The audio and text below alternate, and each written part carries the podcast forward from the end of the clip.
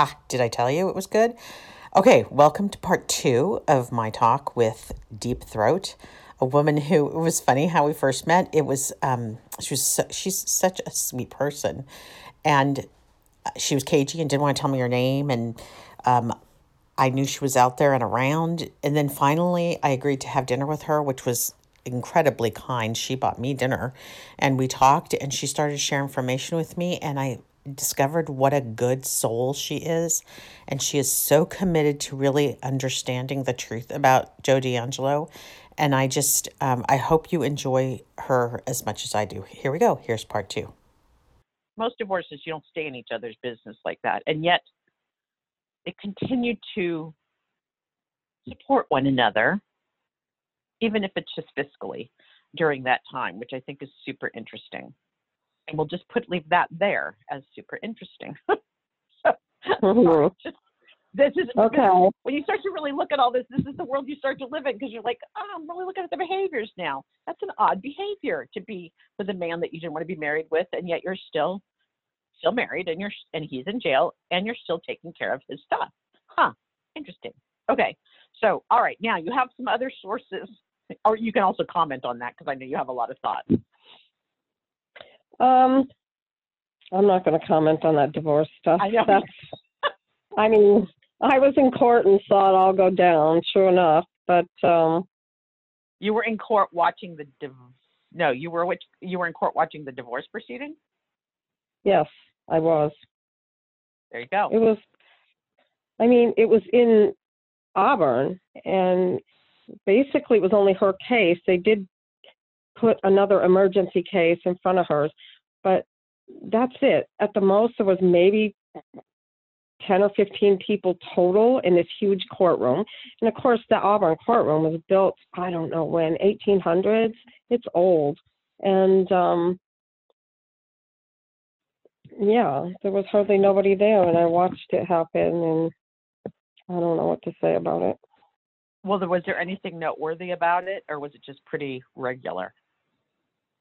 Well, the divorce part of it, I mean, the judge said, thank you for not making me make this file be, um, I forget what the word to use. There's, there's a way you can make a divorce file not public. And, Ah. but she didn't, she did not ask him to do that. So it is a public file. Anybody can view it. Um, the case that happened, the emergency case that the judge had to hear before hers, involved a young girl um, and her ex-husband boyfriend, and he was doing horrible, horrible things to her, and she was there to get a restraining order. And um, I just saw Sharon and her attorney sitting in front of me, just nudging each other, laughing, making. Fun. I mean, I just didn't see anything funny at all about that, and evidently they thought that was funny. But I don't know. Yeah, it's it's interesting because um, I guess we would call this gossip, except that it's because for anybody out there who wants to be critical right now, yep, this is absolutely gossip because you're sharing a story of what you saw and you're interpreting actions. But it's really important, I think, because it just speaks to um, the the a way to characterize people uh, uh, in the absence of a way to characterize them otherwise. So yes, we're going to get other books. There's going to be other people talking, but the, to be perfectly honest, and I know a lot of folks get concerned about talking about Sharon, but here's the thing, and I and and deep, I think you have said this very succinctly, which is if you really feel bad about what's happened, there's a way to let us all know that. Right. And that, And to and me, when I when I saw those actions of hers in court, where this poor young girl was being terrorized by her ex-husband, ex-boyfriend, and Sharon thought that was funny. Uh, just uh, I wonder. Just makes me wonder what she thinks of all the other victims that her ex, that Sharon's ex-husband victimized too. But uh, it just made me sick to my stomach. That's all. Right, because Um, because in all this time, in two and a half years, she hasn't made one public statement at all. Which I guess I can understand that maybe, but but earlier w- we've talked, and you know you've pointed out that there's a way to come forward and say, look, this makes me feel sick, and I am also a member of this community, and my heart breaks for everyone that's been hurt. And I understand again, she's an attorney. Attorneys, I grew up with one. They're they are unique people in that they've been trained to never flinch and they they've been trained to never ever give up their position. Because if you give up your position, then somebody can come at you and say you have a point of view and now they can come for you. So lawyers are notorious for trying to be neutral or trying to be slippery. And I don't mean slippery necessarily in a bad way. I just mean that's how they're trained. But she's also a member of this community. She's raised three children. The the community was terrorized. I wonder if she was ever afraid. Was she ever afraid of the East Area rapist? That is like my most biggest question for her. Were you afraid? Because technically, if she's like every other woman that lived in Citrus Heights, Rancho, uh, down by campus, anywhere else, people were freaking afraid. Was all I afraid? really ever wanted from her was to come out and say, I feel for all you victims. I mean, I just feel for you. I wish I could give you the details. I cannot give you the details right now. When I am legally able to give you the details, I will share what I can with you people. I know that the knowledge I have will bring some sort of solace and uh, peace to the victims and people in this community. Um, I would like to hear her acknowledge that she holds a special place in all of this, having been um, married to him and been with him the longest. And because she does hold that special place in all of this, she has a special responsibility uh, to bring peace to the, uh, even if it's a tiny little bit of peace that she can to people and just give them that. I don't expect Thank her you. to put herself in a legally um, poor position and yeah. share details. I don't expect her to share details. I expect her to share human humanness, but that hasn't come, and I've given up on it. So if it came at this time, I don't know that it would be worth anything. So yeah, I'm not oh, sure well. it would feel.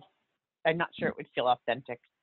Um, I, I, you're so right. So okay, so we got a little dis- digress, but I know it's something that you've thought a lot about because you are in all these records, and it's and you've dealt with her name and her personality a lot in the research that you've done. So I really appreciate your point of view on that because I think folks, it's right now when it comes to Sharon, it's just a, a, a ton of speculation and a ton of, um, you know, conjecture and all mm-hmm. that kind of thing that we do in the absence of real information. But you've actually had real information. You've sat in a room with her. You've read her perspective on things. You've gotten to know her at least research wise, and that's probably more than most. So I do appreciate you've often provided me guidance and insight on on how to understand her, and I really appreciated that and and listeners know I don't say a lot about that other than my own hypothesis, but I'm very clear it's my hypothesis. So, and that means, guys, it's not, I don't have any proof. It just is my get best guess based on what I've learned and heard and seen. So if we go back, okay, so I'll just, we'll transition back to the other places to get information. You were talking about, you were talking about Find a Grave, which I did never knew about, but actually oh, discovered because someone who isn't a family member had um, listed my grandfather and then my dad's listing and find a grave and i had to grab them back and take back ownership of them it was ann penn who had originally done that and it really pissed me off because she did it based on her point of view and she left yeah. a whole hu- well in my grandfather's case she basically left a whole human off like my grandmother she focused it on her grandmother who was the woman i couldn't stand who was my grandfather's third wife but I'm like, how can you list this find a grave? But I've also noticed in other cases, it looks like um, well-meaning people also can list list graves there. So what is find a grave? Well, findagrave.com. The good thing you can get from that is um, other family members' names. Now, as you know, when women grow up, they get married, they change their name. Sometimes they have two or three name changes. I needed to find somebody connected with the Rocklin series. Um, DeAngelo did a whole series of Rocklin burglaries and unfortunately a sexual assault kidnapping thing in Rocklin. One of the persons that was burglarized. Uh, of the one of the females, I wanted to find her, and I had no idea what her name could possibly be. But by looking up her dad, who was the original victim, who is deceased, um, you know, when they say so and so has passed away, and here's they leave a son called this name and a daughter called Mary Jane Smith. Um, that'll just give you their most current name when the other person has passed away. So that did help me find, Find a Grave did help me find a lot of the uh, family members, the female family members of the Rocklin burglary string that he committed. He committed the Rocklin burglary string in November, December. Yeah, the, the holidays were his favorite times. I don't know why. Maybe it was the stress, but um, and he did a whole slew of those in Rocklin. So um, once again, it was the news. 70s. That's the 70s, right? 76 was, yeah, 1976 was that string of burglaries in Sunset Whitney. It wasn't called Rocklin at that time. It was Sunset Whitney. And, um, and a couple years prior to those burglaries, the sexual assaults and the same, the same group of housing. So, um, the And- and newspaper so- articles it- was one, oh, No, I just think it's interesting because he's coming up from Visalia. He's got this burglary thing down. Well, we're calling him a ransacker, but he did steal things and that some of those ransackings, random, weird. We've just heard from Margie, completely weird ass stuff. So he then he makes his way up and he's now in Rocklin, but he's pretty much flying under the radar, right? Because a lot of these crimes didn't particularly get commit. How, how did you you found him in newspaper articles, not really necessarily in police records, right? They weren't necessarily reported. Wow, the police I know there's records nuance there. the police records are destroyed, but the newspaper articles brought it to light. And then when I took all the names, I took the names, the addresses, the dates, and everything out of the newspaper articles and put them in a spreadsheet so I could actually see what we have as far as dates and stuff. Uh, some of the newspaper articles didn't give the exact addresses or something, but I was able to fill that in. You're able to fill that in with the other searches you can do on the web. So once again, once you get the names of all the people, the dates, the addresses, then you write that information down and you can actually call these people and say, remember 40 years ago when your parents' house got robbed? I mean, people are dying to speak to you about this stuff, dying to talk to you about this stuff. And they fill in a lot more details than the newspaper articles filled in. And unfortunately, they tell you lots of other stuff that you may not want to hear about it too. But those crimes in Sunset Whitney were the same exact Visalia ransacker type things that he did. Like one of the victims in Sunset Whitney, he took the 1922 silver dollar that was given to one of the victims the year of her birth. Okay. Um, the Mm. same thing with the clock radios and and entering the residences that backed up to a golf course or a green belt area same things um, i heard from the victims that they knew they were being watched because they were always home and they had a full-time housekeeper there 24/7 and they only left that day to go to the bay area to visit their grandmother. And when they came back they were burglarized. And a lot of the a lot of the guns were stolen in those burglaries in Rocklin. Um, it makes me wonder if those, I wonder if I wonder if those guns were ever used in the commission of other crimes, like um, right after those. I think the Rocklin burglaries, he committed those other crimes, um, the shooting in Rancho Cordova, uh, the, The Maggiores, right? And the other shooting right. over so there. he had a gun. Yeah, he he and he's not using a police gun, of course. So he wants a gun Yeah, that's I- not traceable. I he may have gotten rid of a lot of his little trinkets, but the firearms, ooh, I think he kept the firearms. And there are many pictures of Sac County sheriffs pulling firearms out of his house when they when they searched Right. it and took these out. So whenever we can see the list of the firearms, and maybe if Rocklin PD gets it together and will compare the list, maybe, just maybe they'll find. I don't know. I don't know. You know, that's really interesting because we don't know if um I, I don't know if the SAC police or the SAC investigators know to even look at the Rocklin stuff. Is that jurisdictionally they're separate then? They're that Rocklin's not in Santa Cruz. I mean Sacramento County, Santa Cruz. They're not in No. Sacramento County. Oh, No, Rocklin is in Placer County, and to the Rocklin. world of jurisdictions. Oh man, damn. I I I don't know this for sure, but I was told yes that Rocklin has contacted uh, Sac County to try to get a copy of the list.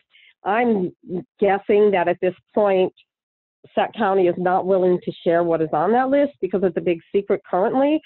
I, I don't care if they do it right this minute, but eventually I want those two things to be compared and I want to see if, well, the silver dollar, boy, he stole silver dollars from a lot of other people though. Um, Yeah, the coins. That is- uh, that's actually a yeah. It's funny. Stamps, coins, like it. It, it, I- it it's generate. He, he like. the- I, I know being um not. I'm I'm younger than he is, but stamps and coins have always been kind of this cool thing, especially if you're older, because those are the kind of things you could collect, and they were small, so you could have keepsakes and stuff. It's funny. Just stamps and coins have always been kind of this cool thing, and so it is something he's fixated on. yeah, That- all the things that you heard, he, all of the things you heard that he did in the previous crimes, including the taking women outdoors and that sort of thing. Believe me, he pulled it over here too. So Okay. So find a great help. Sorry, I just that's it's. I think it's so interesting that you you know you've got you focused in on Rocklin and the whole area that we never even talk about. But for all of you guys who are super sleuths, it's um it's an interesting a, a, set of crimes, and I just want you to have it in your mind that this is you know Well- high prolific. Visalia and Exeter were 12 miles apart. Okay. Auburn and Rocklin are 12 miles apart. And, and, you know, he was hanging around up in this area anyway in 1973 when he did that little class he took over at Rocklin, I mean, over at Roseville, Roseville PD. Well, and Uh, also many Bonnie, where was Bonnie's family's farm? Well, in the, is that yeah. Rockland or is that still coming a little more into Sacramento County at that point? No, it's here. It's in Placer County, but um, I'd say that's up the road five miles from Rocklin. So it's halfway. It's ha- basically halfway in between Auburn and Rocklin. It's in Penryn. And and his relationship with Bonnie is of course not in the mid it's in the early 70s, isn't it? I- don't know if you Yeah, remember. I it was 19 on It was 1970 and 69, 70, and 71. That's when um, DeAngelo was going to school at Sierra College in Rocklin as well. So, and that's where he- met Bonnie. So he was definitely familiar with the area. Yeah, I was going to say he's completely familiar with the area at that point. If you're going to school there and you're bopping around and you're buying your hamburgers and whatever. Okay, now I really want a hamburger, by the way. Um, but you're but you're bopping around. That's right. He's know he knows Rocklin. I, I that's what I thought. I thought we had talked about Bonnie's family being from that area. Um, that their farm and everything is right there, and so or well, kind of up in five miles, not that far. And so this No. is all his hot spot before in the early 70s, and then Absolutely. Rocklin and and that's and then he st- and then he uh, he must go back to Visalia. I don't know exactly. I I don't know the history as well as you do, but he goes away, but he comes back to Rocklin as he leaves Visalia. Right? He comes back to Rocklin, living Yeah, in I Auburn as a cop. Yeah. He was driving back and forth because he had family, I guess, in the Exeter area. And I'm guessing he had to drive down there to interview when he was applying for the police department down there. So, whatever. Yeah. Okay. So, but this is his this is his area. I mean, we all know it. This is his whole. Uh, he's he- this whole geographic area is his. I'm sure he feels extremely competent. This is why when they. Uh, this is also how I get distracted because I'm like I still believe those the souvenirs and what I call his database, which is again probably a journal, is somewhere in the foothills of all these areas. Somewhere he knows where to stash this crap including all those damn guns, which they did get out of his house later. But I'm sure at the beginning he didn't have guns around. although even if he did, I mean, I, this is where I really have a hard time about his family not knowing a thing. Not the girls, not the daughters, because daughters don't pay attention to that stuff, but the adults in his life really not picking up on anything because we're talking about. I mean, he threatened Bonnie's life. He, in, as early as the early 70s, he's threatening Bonnie's life. He's terrorizing her. How in the world do the rest of the adults in his life not pick up on this? But okay, we'll just move on. Let's talk about some other places to look for information. What about jail? The jail roster? yeah, the jail roster. Hey, the jail rosters are always posted online. Um, that's public information, and you can access it by looking on the web. Smaller counties across the U.S. might not have it posted on the web, but even the ones that don't have it posted, if you call there and say, um, "Is John Q. Smith um, in your jail right now?" they just look down the names and they have to tell you yes or no. Um, and so, you know, the information that's usually given out is their name, uh, when they were booked in, when they bailed out, if they had bail, when their next court dates are, um, other court related things like that. So you might want to know when somebody is going to be showing up at court next. Um, obviously, women who are afraid of abusers really Yeah. need to know when when somebody got out of jail. There's a whole system on the on they make available now just for that. And if you enter your I- I- information, and they'll notify you electronically the second somebody bails out of jail. Yeah. Okay, guys, take a moment. That's really important. Anybody out there who could possibly be in jeopardy, I just, this is a really important piece of information. Get yourself aware and go get this information. Know when they're getting out, know when their court dates are, know where your um, perpetrator is. The jail roster will help you. So um, that is vital. That's just a, a vital piece of information for anybody out there who is being victimized. Thank, thank Yeah, you for that. That I mean, um, it's research, but it's also really a lifesaver for anyone who's in danger. It is. And then there's the good old regular kind of thing. Oh, go ahead. I'm sorry. I didn't mean to cut you off. No, that is that's a good one. What's the girl regular thing? The good old regular kind is vital records. The regular stuff. Oh, considered a vital yeah. record? birth certificates, death certificates, marriage certificates. Um, I know people think that they can't get copies of these nowadays because of people stealing identities and so forth, but you can. Um, you just have to tell them that you want an informational copy. That's different from an official copy. Uh, they do know that lots of people are doing family research, and you don't even have to have the same last name. But um, I know somebody else was asking, was interested in um, obtaining a death certificate, and I told them how to go on the web. They almost every county has a form. You just fill it out, and usually there's a small fee associated with it. I'd say less than ten or twenty dollars, and um, and you just fill out your name and address and where you want it sent.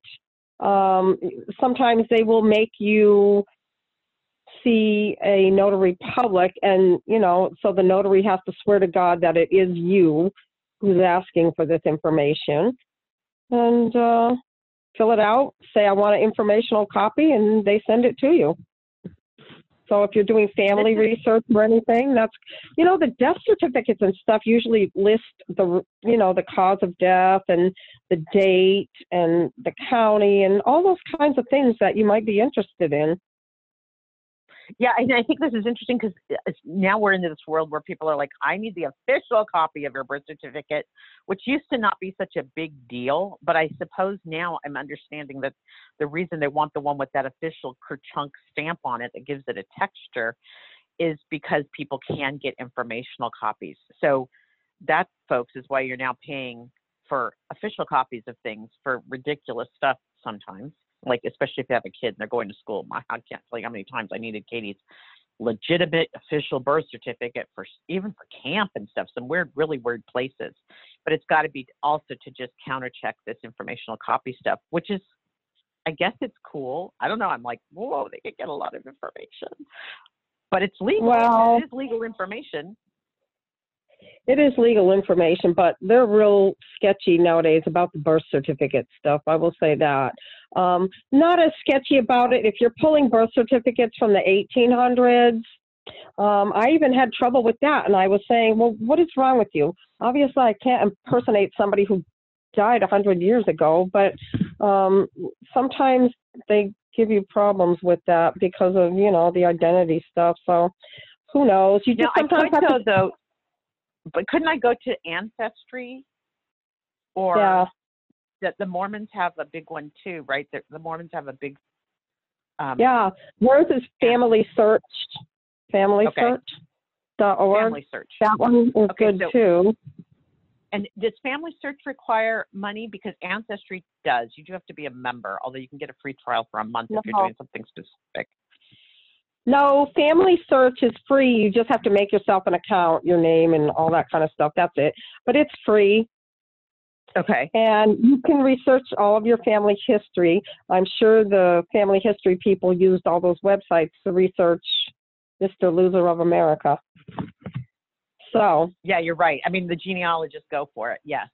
Um, yeah. but, but those are just two more resources, guys, you can use if you don't want to go down the vital records path. A lot of this stuff is then layered. They, uh, Ancestry and I believe Family Search have layered in these databases so that you can get this information that way as well. Because I know that's even for my own family. I went and looked and went, oh, uh, oh, related to who? Like, I mean, it just surprised me.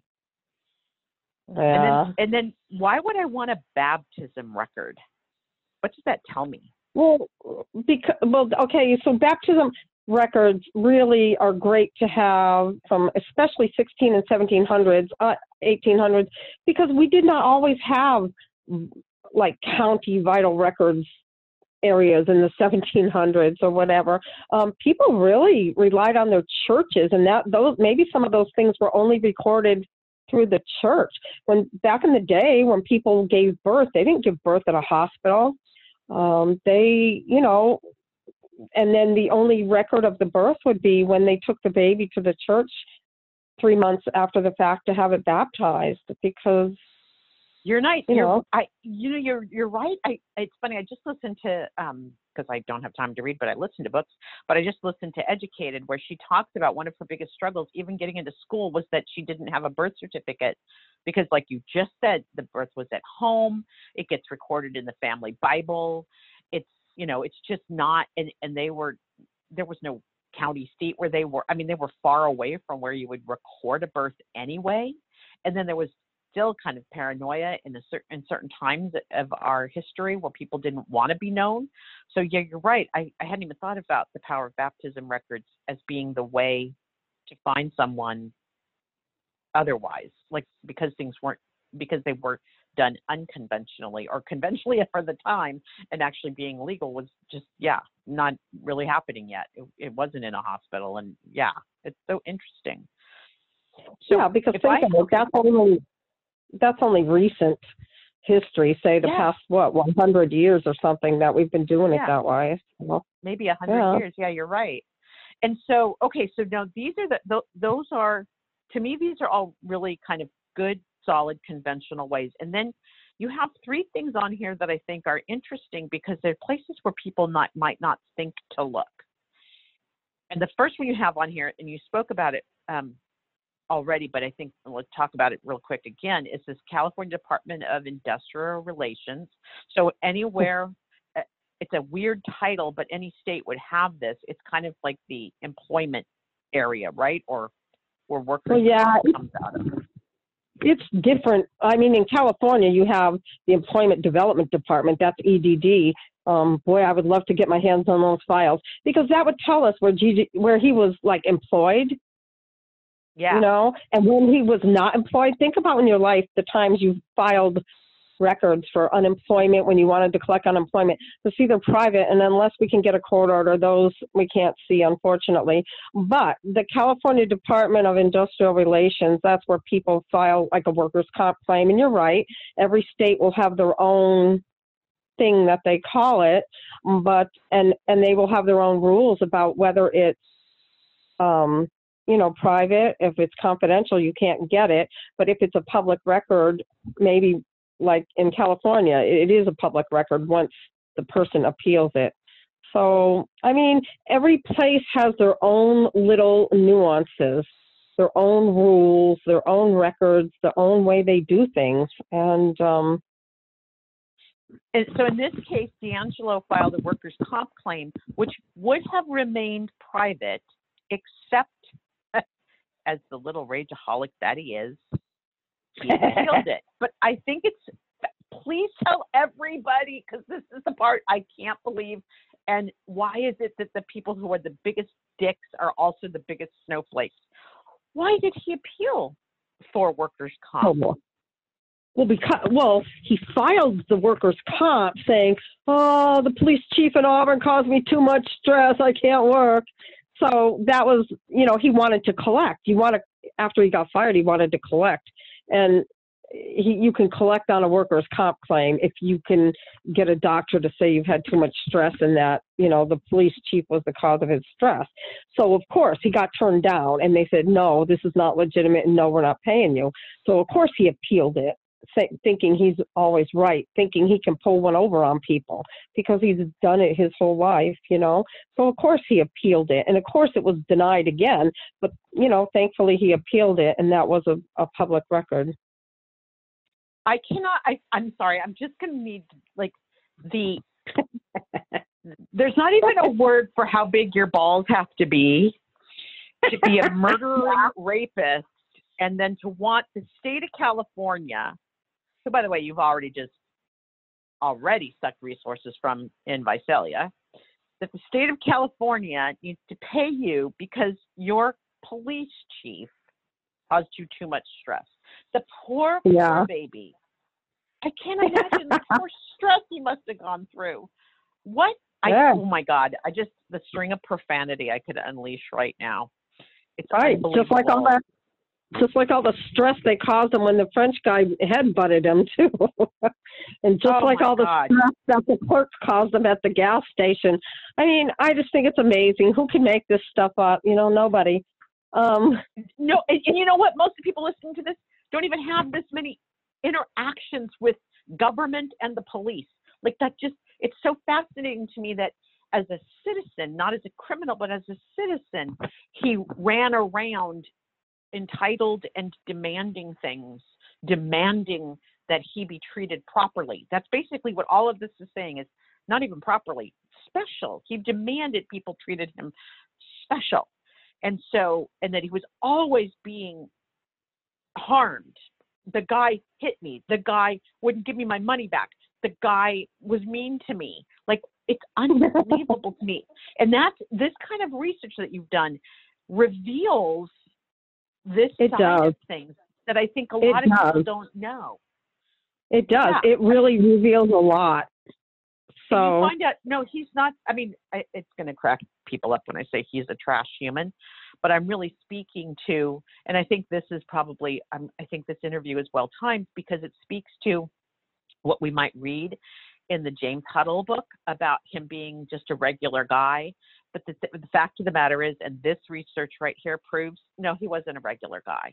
He was an asshole. He was always Right. an asshole exactly, Jennifer. Exactly. everything he did. I mean, like in everything he did, it, he couldn't even function as a citizen. It's you know, I hate, I dare that I make this comparison, but if you look at a Dennis Rader, who actually did parent and things, um, and tried and and and pretended to be, I, I don't know if we find this level of asshole. And you know, I really should go look because maybe there are things that said he was an asshole in life, but that's not been my impression from what I've heard and what I've heard from Kerri, his daughter.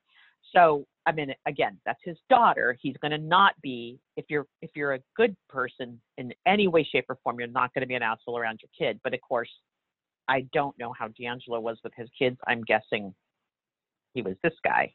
He had to be this guy. He was this guy all the time. Always was an asshole. Okay, Ugh, that, I put sickening, my so soapbox under my chair. And, okay, so we have one last area here, which I think is really great. But you've you've mentioned it. It's the it's the idea of the college records, right? But there's one caveat. College- Yeah, the college records just have to be very old. I know I've pulled records out of Harvard University back east. I don't go back there and do it myself, but uh, they have lots of people there who are willing to do that for you. If you're very specific with names and dates and that sort of thing, they'll pull it and send it to you um, with all their grades, the years they were there, when they got expelled, everything is in there. So, um, and the other colleges use that 100 year mark, same thing. So I won't be here in 70 years to get a copy of Mr. Loser's college academic records, but I hope somebody will be around and I hope somebody will write it. Um, I do think people will be analyzing this long after we're gone. Um, one of the other And places. what about does it matter if they die? It doesn't matter if they're alive or dead though, because you know Joe is getting old. There's a great chance that many of us will survive him. Um, it doesn't matter if he's dead though. Um, usually, the college records being 100 years old means that the person who attended college was 20 years old, approximately. So that means Okay. the person would be 120 years old. I bet they're dead. Um, but okay, so uh, it's probably okay. It's just probably a blanket rule then. But you do note that if you have written permission from the individual, in some cases, you could possibly get the records, and that's really yeah, if you want to go down to the jail and get written permission from them, I mean, I'm happy to pull the records. hey, Thank you. I have many challenges in my life. I'm not going to take that one. No, just no. I don't care. I don't care about Um, this guy. So, so okay. So one more, are. one more, one more place I did want to mention for records Oh, is yeah. the Secretary Secretary of State's office. Um, like if someone has a business, the business would be either a corporation or a LLC, a limited liability. Um, uh, those things are listed. So if you have a business in your community called um, hairstyles, etc., or something like that, you can look on the web in the Secretary of State's thing, and they will tell you who owns. It says who owns the business. What it lists is the name of the agent for service of process, which is usually the owner. Um, if you're, you know, if it's like General Motors or something, it won't be the owner. Um, it'll be a company that they hire to, you know, take service for them. But yeah, the Secretary of State.